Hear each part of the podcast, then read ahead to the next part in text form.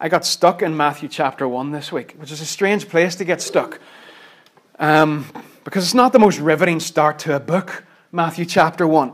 Let me read the first verse, which is primarily where, where I really got stuck in the first verse, but the whole first sort of 17 verses of Matthew 1 aren't really what's going to grab you and hold on to you in the modern world. It says in verse 1 that this is a record of the genealogy of Jesus Christ, the son of David, the son of Abraham. And then we have a big, long list of names. And at the end of the list of names, verse 16 says Jacob, the father of Joseph, the husband of Mary, of whom was born Jesus, who is called Christ. Thus there were 14 generations in all from Abraham to David, and 14 from David to the exile to Babylon, and 14 from the exile to the Christ. Now, if you're reading uh, Matthew chapter 1 for the first time, maybe a young Christian, and you're just trying to get your head around what is actually going on, and you get this list of names. Run your eye down Matthew 1 in your Bible. You just get this big long list of names, and you'll think, what on earth is actually going on? What is that all about? Is that meant to mean anything to me? It's called a genealogy, and you'll get them all through the Bible because they do mean a lot to God's people.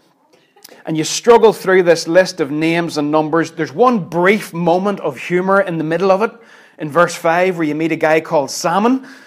But apart from that, it's pretty bleak reading. All these names, name after name after name after name. And you wonder what is actually going on here. Matthew did not write the first gospel. Mark wrote the first gospel, but Matthew ended up being at the start of the New Testament. Probably because he bridges the gap between the Old Testament and the New Testament best. He's got more references that are clear and explicit back to the Old Testament than the other gospel writers do. And he starts off his, his gospel with this phrase This is the record of the genealogy of Jesus Christ, the son of David, the son of Abraham. This is the second Sunday in Advent. And what I'm trying to do for the four Sundays in Advent is just preach from these passages that we're so familiar with, particularly at this time of year and, and look at, at the truths that are held there about the Savior that came. And as Matthew begins chapter 1, he literally says, This is the book of the Genesis of Jesus Christ.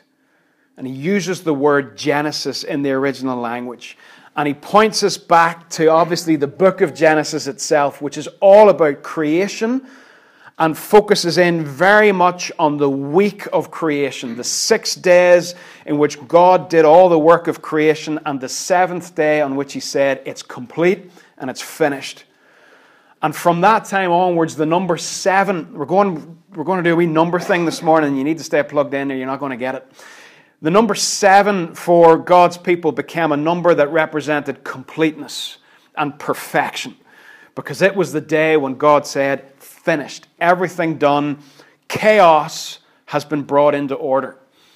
That's a phrase we like to use here, and we use it a lot. We refer over and over again to the fact that Jesus has brought the chaos of our lives back into order.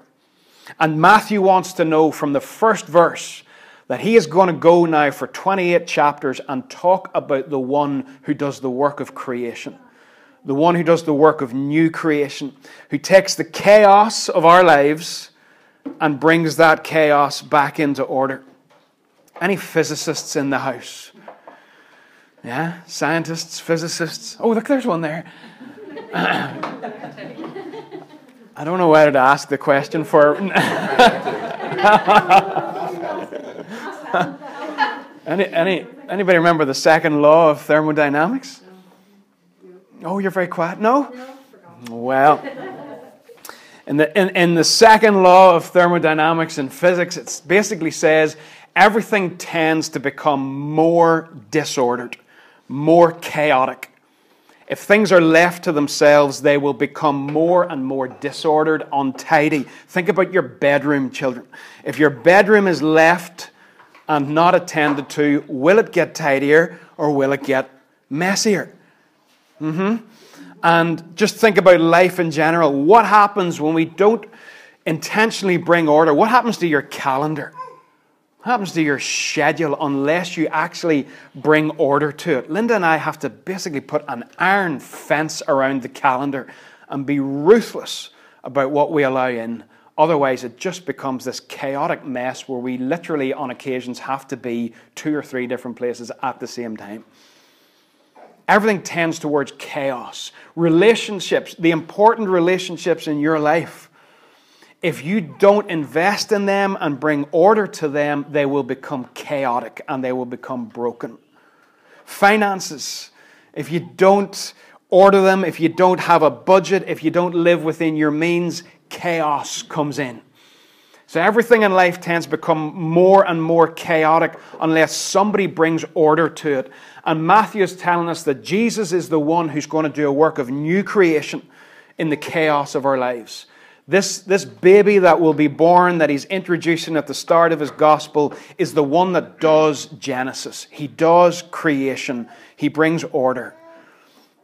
I know from, from chatting to Linda about various situations that, that, that we both encounter, sometimes we just sit and we are amazed at the sheer mess that some people manage to get into the chaos of, of, and, of their lives, and, and you, you sit and you look and you think, where do you start? It's like when Samuel comes and presents his shoe to me with a dozen knots in it, all one on top of the other, and asks me to unravel them all. That's what some people's lives are like. It's just a mess. And where do you start? But Jesus knows how to bring order where there is chaos and to bring structure where lives are falling to pieces. So he says this is the book of the Genesis of Jesus Christ. And then he goes through this list of names, this, this genealogy. It's like your CV when you go to apply for a job and you want to bring your credentials, your criteria for why you should have it. This in the ancient world was like a CV. You had to prove your heritage. You had to be able to prove your background. And nearly all of the Jews would be able to go back to Abraham and say, I'm descended from Abraham, which is where Matthew starts this list of names. A small number of Jews would be able to bring their heritage through David, who is mentioned in verse 6. And a very, very small number would be able to bring their heritage through all the kings after David. Not many people a handful, only a handful, could possibly have a lineage like the one that Matthew lists here. And when Matthew lists this, this is a massive declaration to Herod and to Caesar and to anyone else who would claim to be king. He basically wheels out this list of names and says, You have overlooked somebody. You have overlooked the rightful heir to the throne of Israel. There is somebody coming out of the darkness, coming out of the shadows, and you should be very, very afraid of him because he has the history and he has the background that means he is the rightful heir to the throne. That's why Herod was so brutal and so ruthless about killing children in Bethlehem when Jesus was born. Because he knew that this background meant Jesus was the rightful heir to the throne and he wanted to wipe him out as soon as possible. And this list, now, if you think a list of names is not exciting, I'm going to show you that it is exciting. I'm not going to go through every name. Don't get scared about that. I'm not going to explain who they are. But this, the way Matthew has written this, is as exciting as it gets for the start of a book in the first century in Israel. Really. Some of you are looking at me as if to say you've lost your marbles, that you think this is exciting. But this is as good as it gets the way that Matthew structures this and places Jesus at the end of it would have people in the first century in a complete frenzy of excitement. And the way that I sort of thought about this as I wanted to get an illustration that you might be able to connect with is concerts. Have you been to a concert? Tell, tell me you've been to gigs. You've, yeah, everybody's, most people have been to a gig at some stage. You have. Lies. Really? Oh, bless. Right. Um, anyway, here's, here's the sort of scheme and the build up to concert is quite. I get quite excited about concerts, but there's, there's a build up to it. There's the announcement that the event is going to take place. That might happen a year before. And then the tickets, there's a date for the tickets to be released, and you're starting to get a wee bit excited. And then there is the morning that they're released, 9 a.m. on Ticketmaster. Come on, tell me you have experienced 9 a.m. on Ticketmaster. None of you have. Oh, some of you have. What do the rest of you be doing with your lives? Like 9 a.m. Ticketmaster, you're in your classroom, you've locked the door, you've closed the curtains you've threatened children that if they come anywhere near you, you're just not having it, and you're sitting there at the laptop, refresh, refresh, refresh. You're breaking out in a cold sweat, you're sort of twitchy, and you're waiting. It's called the Ticketmaster Shakes in the game. And you're waiting for that moment that your slot opens and you get your tickets, and you're excited and you get your tickets, hopefully. And then you have to wait for months, waiting. Last week we talked about waiting. We talked about how Advent was a season of waiting in the dark for the light to come. And then the day comes, and you have to queue because you want a good spot because there's going to be a lot of people there and you want to be close to the front. So you queue. Now, we've only done the all day queuing once, but it was worth it. It was outside the Stade de France in Paris, and it was worth it. So you queue and you're waiting again. Again, you're in that posture of waiting and you're getting excited. You're bored, for you've talked about everything two people can talk about uh, stuck there in the queue, surrounded by people who talk a different language. And you're waiting and waiting, and then there's a wee bit of excitement because the gates open and you're allowed into the venue, and into the venue, and you run to the front, and then the excitement quickly fades because you're waiting again for another two or three hours before the, the musicians come to the stage. And there's background music playing all the time. And as eight o'clock approaches, as each song ends, you're thinking, I wonder, is that the last song? and is this going to be the start of the gig? And you're just you're, you're waiting, you're waiting, and then another song comes on over the speakers, and you're sort of hanging at it's five past eight and it's ten past eight, and you're getting more and more frustrated and excited, and then a song stops, and you wait five seconds, and there's no other song comes on, and you wait ten seconds, and there's no other song comes on, and then the house lights go off, and there's just bedlam all right, there's just this frenzy of excitement. Finally, the moment has come, and the star attraction is going to come on the stage. That's what Matthew is doing with these names. Watch this carefully. Look at verse 17. In verse 17, he says that he has listed 14 generations from Abraham to David, 14 from David to the exile, and 14 from the exile to the Christ. Now, I've hit the physics people, let's hit the maths people. What numbers divide into 14? You're taking too long. Seven, okay, that's the one I was looking for. Seven divides into 14. Now, stay with me here.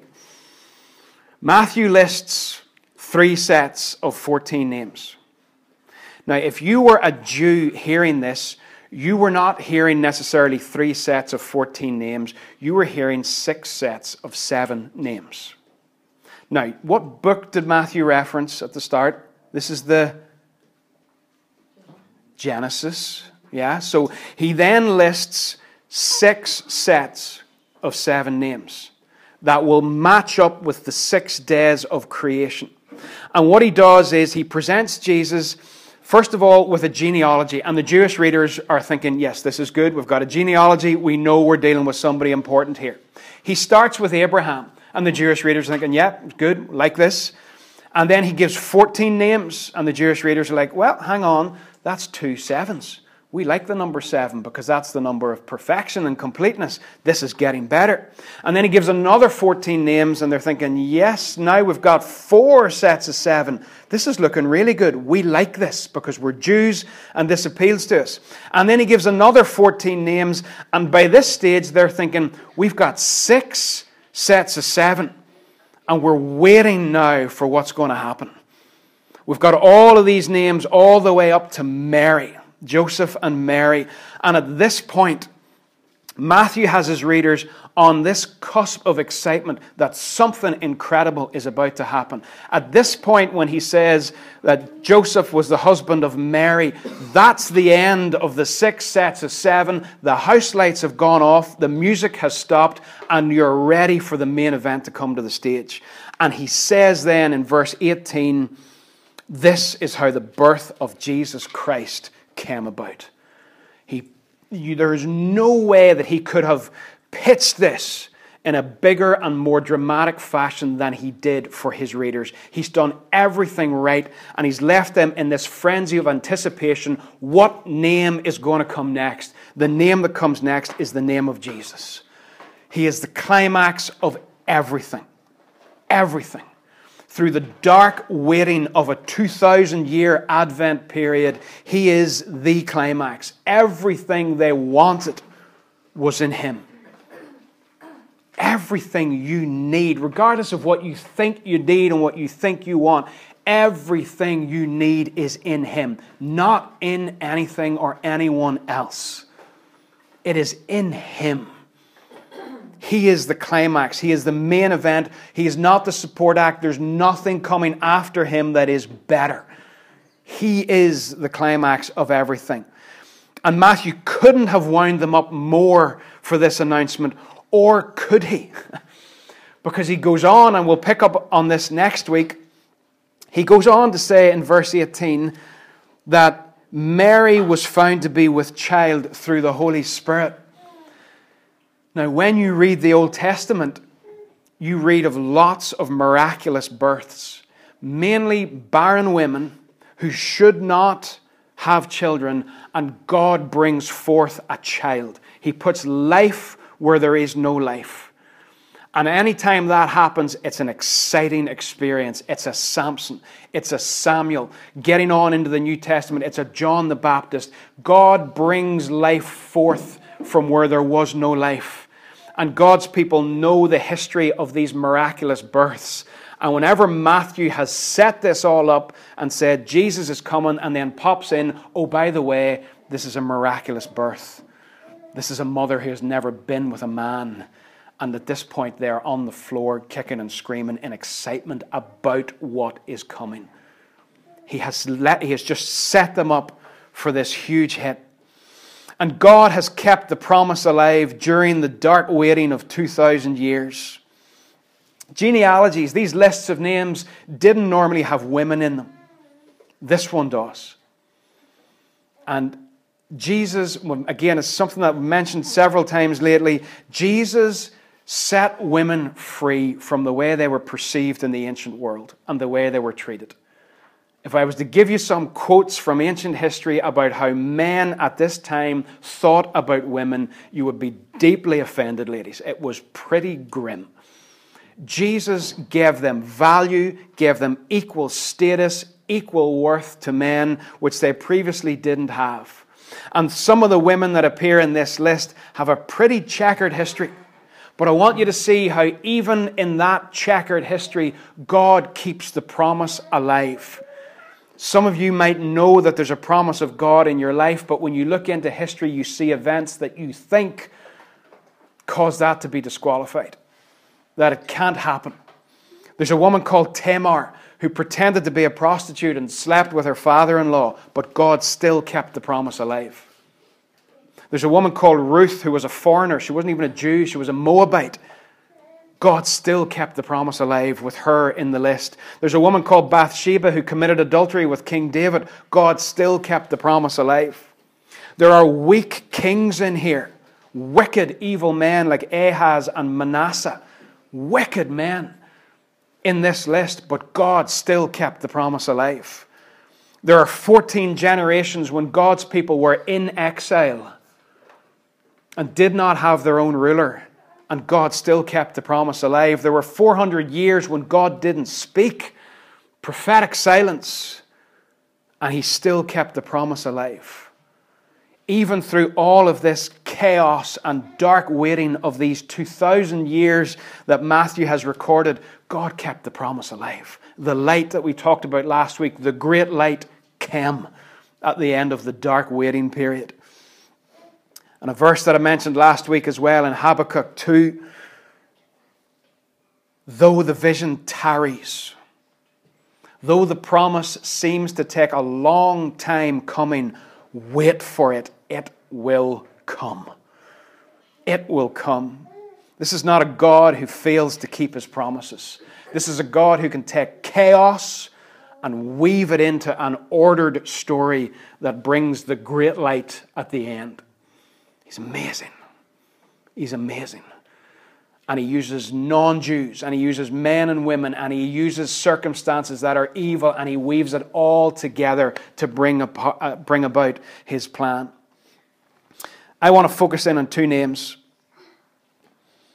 and they're both in the first verse. They both get extra emphasis from Matthew. Let's read the first verse again. This is the book of the Genesis of Jesus Christ the son of David, and the son of Abraham. Both those names are in the list further on, but Matthew picks them both out and holds them front and center and says, Notice he's descended from David, he's descended from Abraham. What does it mean? First of all, son of Abraham. What does that mean? The promise given to Abraham in Genesis 12, most of you will know it. God said to Abraham, Through you, and through your descendants, I will bless all the nations of the earth. That was the promise to Abraham. That was, if you were to just, if, if you were to sort of ask, what is the one thing that God said he would do through Abraham? He said he would bless all nations. He would bless.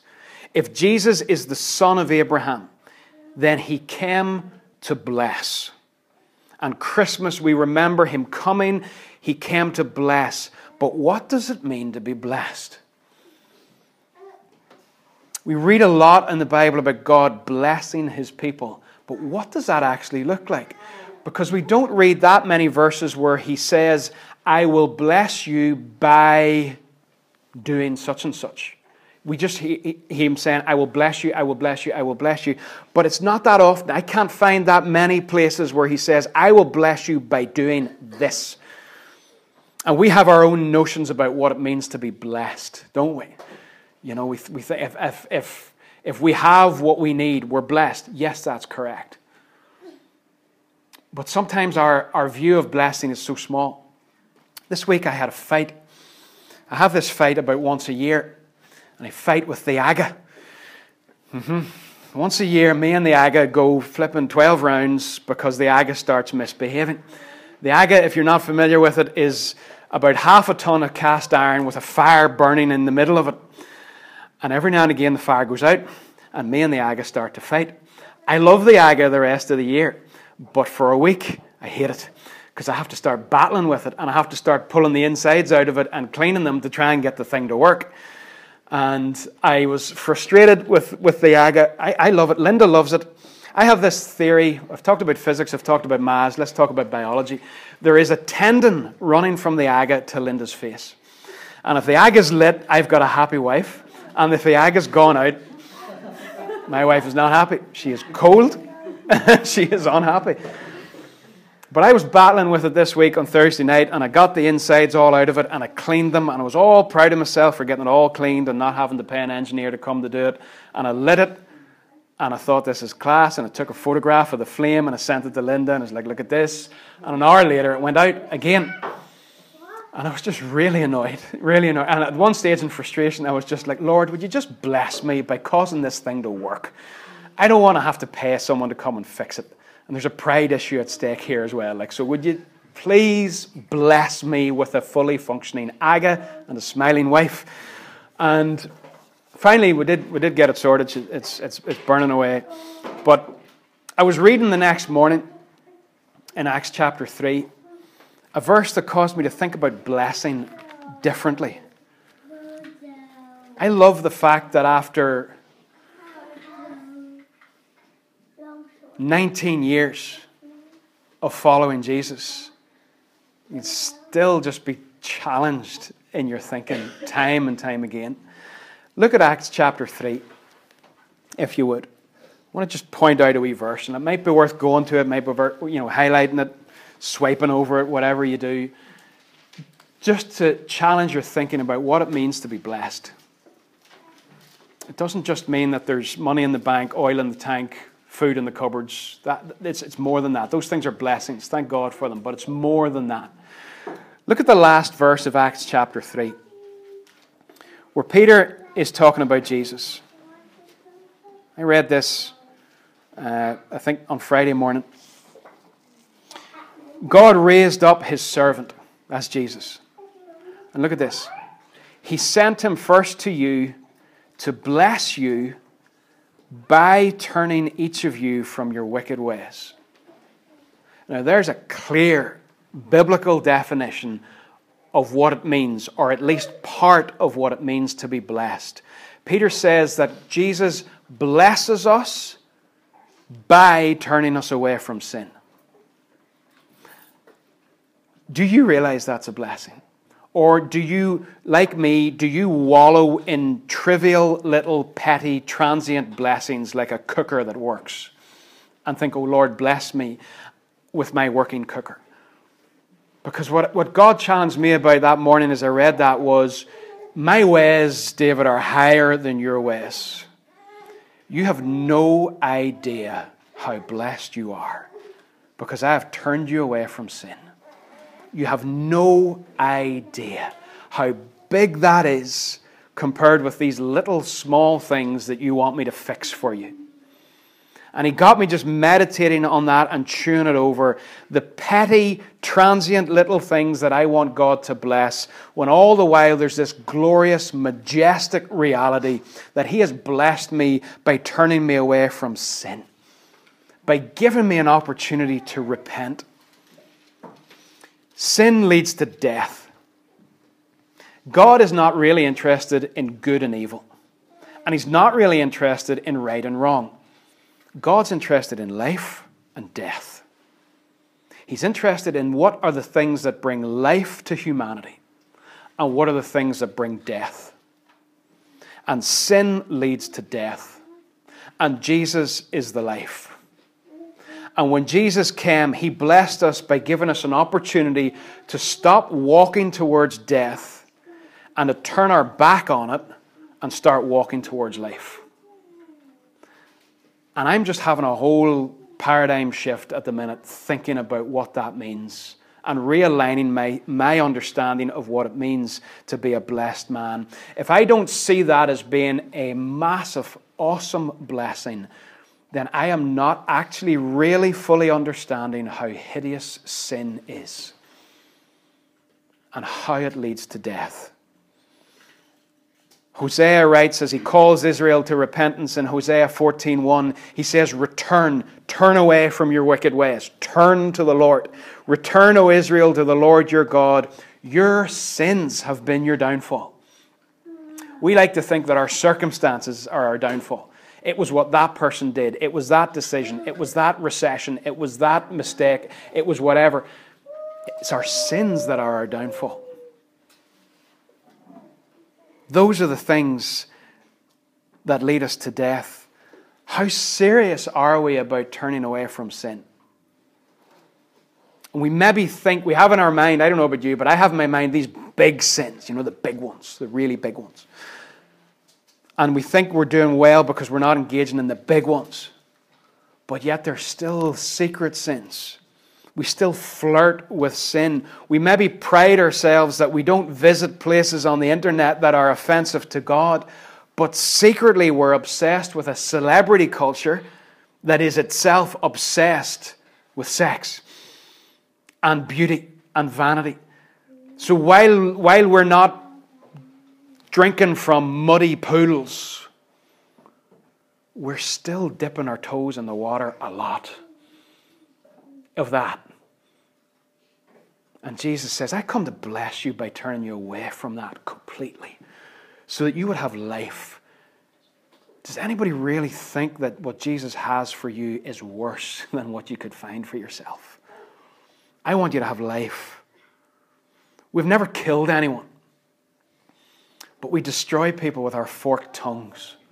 And we think because we've never killed anyone or we've never punched anyone in the face in a squabble or we've never said something really nasty to them straight into their into their face we we think to ourselves we're doing well because we didn't do that this week but yet this forked tongue that we have that just destroys people we flirt and we tolerate this low level or we see it as a low level of sin it leads to death sin is a master of disguise folks it really is It's a master of disguise sneaks up on you and you don't even realize it. Lies at the door waiting. I was convicted this, this week myself in prayer, and you might, you might think this is, is a trifling small thing, but I was just doing business with God one morning in the kitchen and, and just throwing myself and saying, Search me and know me. And show me, Lord, if there's any wicked way within me. Show me what it is that is offensive to you. And I don't, you know, I, I, I've learned to fight. I can tell you that in the power of the Holy Spirit, I've learned to fight. I really have learned to fight. I've learned to fight against the big sins. But these little things can creep in. And I felt the Holy Spirit just pushing the button one morning this week as I was praying, saying, You don't rejoice enough. My word commands you to rejoice always. You don't rejoice always, you rejoice sometimes. You rejoice whenever circumstances are good. But whenever circumstances are bad and it's harder to rejoice, you don't tend to rejoice as much you moan, you gurn, and you feel sorry for yourself. And I really just felt just that you're not rejoicing enough. And to rejoice, uh, maybe stating the obvious, but to rejoice is to exercise joy. It's the verb of joy. Being joyful. Rejoice is to exercise joy in the Lord. And I've been trying this last few mornings then to just rejoice as I'm seeking God in the mornings. But do you ever do that? Do you ever just really lay yourself open in front of Him and say, Yeah, Lord, I don't look at things I shouldn't look at, and I'm fairly careful with my tongue, but God, rip me open and show me is there, is there is sin creeping in in disguise? Are there things that, that are offensive to you that you want to change? So I want to rejoice more.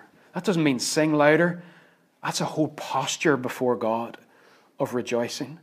And it's so important, and I'm so aware of it, that I have not rejoiced enough in front of my children lately. That I've been strained, that there's pressure on, and it's hard just keeping all the plates spinning.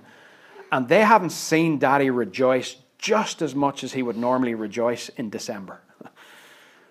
But God's stirring me to rejoice more. That great verse is it at the end of Habakkuk where he talks about how you know there's there's no grapes in the vine and, and the crops aren't coming from the fields. Yet I will rejoice. I will rise above circumstances and I will rejoice. Are we serious about turning from sin? We're talking about Jesus being the son of Abraham who came to bless us and I'm telling you, one of the definitions of blessing is to turn away from everything that offends God and walk towards Jesus. In 1 Corinthians, Paul describes the communion cup as the cup of blessing. Let that ring with you. That's not the cup of having oil in the tank and food in the cupboards and money in the bank. The cup of blessing, Jesus said, is the cup of the covenant that's poured out for many for the forgiveness of sins. Do you again see the link between blessing and forgiveness? Blessing and repentance, blessing and turning away. I don't know if it's changing your thinking, but it's changed mine this week. And there's another cup that Jesus had to drink. Jesus wept in that garden and sweated drops of blood and got on his face before God and said, If you can take this cup away from me, take it away. He had to drink the cup of wrath against sin so that I could drink the cup of blessing of being forgiven from sin. The son of Abraham came to bless us. And as the psalmist says, Blessed is the man whose sins are forgiven. Realign your thinking, church, about what it means to be blessed. Lastly, and much shorter, he is the son of David. The son of Abraham means he came to bless. The son of David means he came to rule. I did a series this time last year on the kingdom of God. And the whole heart of what I wanted to do was to shift your thinking so that when you read your Bible and you saw the words Jesus Christ on the page, in your mind that became King Jesus. King Jesus. He's the son of David.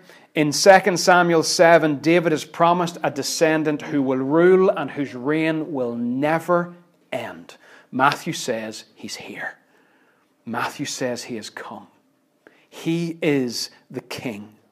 If somebody gave you a blank piece of paper and a pencil and said, I want you to sort of clear out your mind, don't think about anything, and I'm going to say a word, and when I say the word, I want you to draw the first thing that comes into your mind. You got yourself ready with your pencil and your page, and they said, The word is Jesus. What would you draw? Historically, Jesus was a baby in a manger, but I wouldn't draw a manger. I wouldn't draw a stable, although I love that. Historically, Jesus was a corpse on a cross, but I wouldn't draw a corpse on a cross as the first thing that came to mind. Jesus loves me, but I wouldn't draw a heart. I tell you what I would draw on the piece of paper.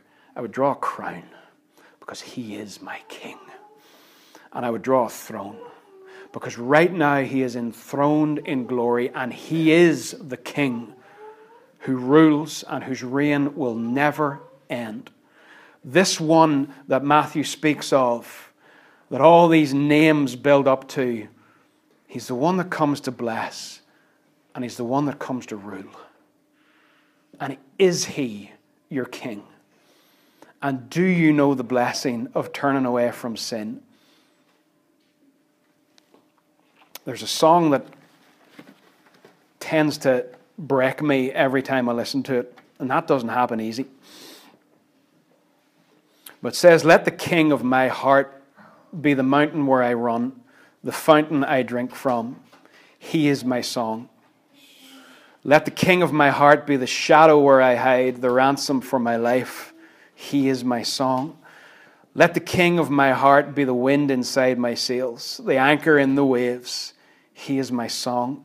Let the king of my heart be the fire inside my veins, the echo of my days. He is my song. That's John Mark McMillan, and I commend him to the house. is he your song? Is Jesus your song? Because if he's not, you will stop singing. Nothing else will keep you singing. If he is not your song and the king of your heart, so, as over the next few weeks you maybe hear Matthew's gospel read at carol services and you see on cards, and you maybe hear the words, the book of the Genesis of Jesus Christ, the son of David, the son of Abraham, realize that this child that we celebrate came to bless you by turning you away from sin, and he came to rule in your heart. Let's pray as, as Aaron comes to to lead us.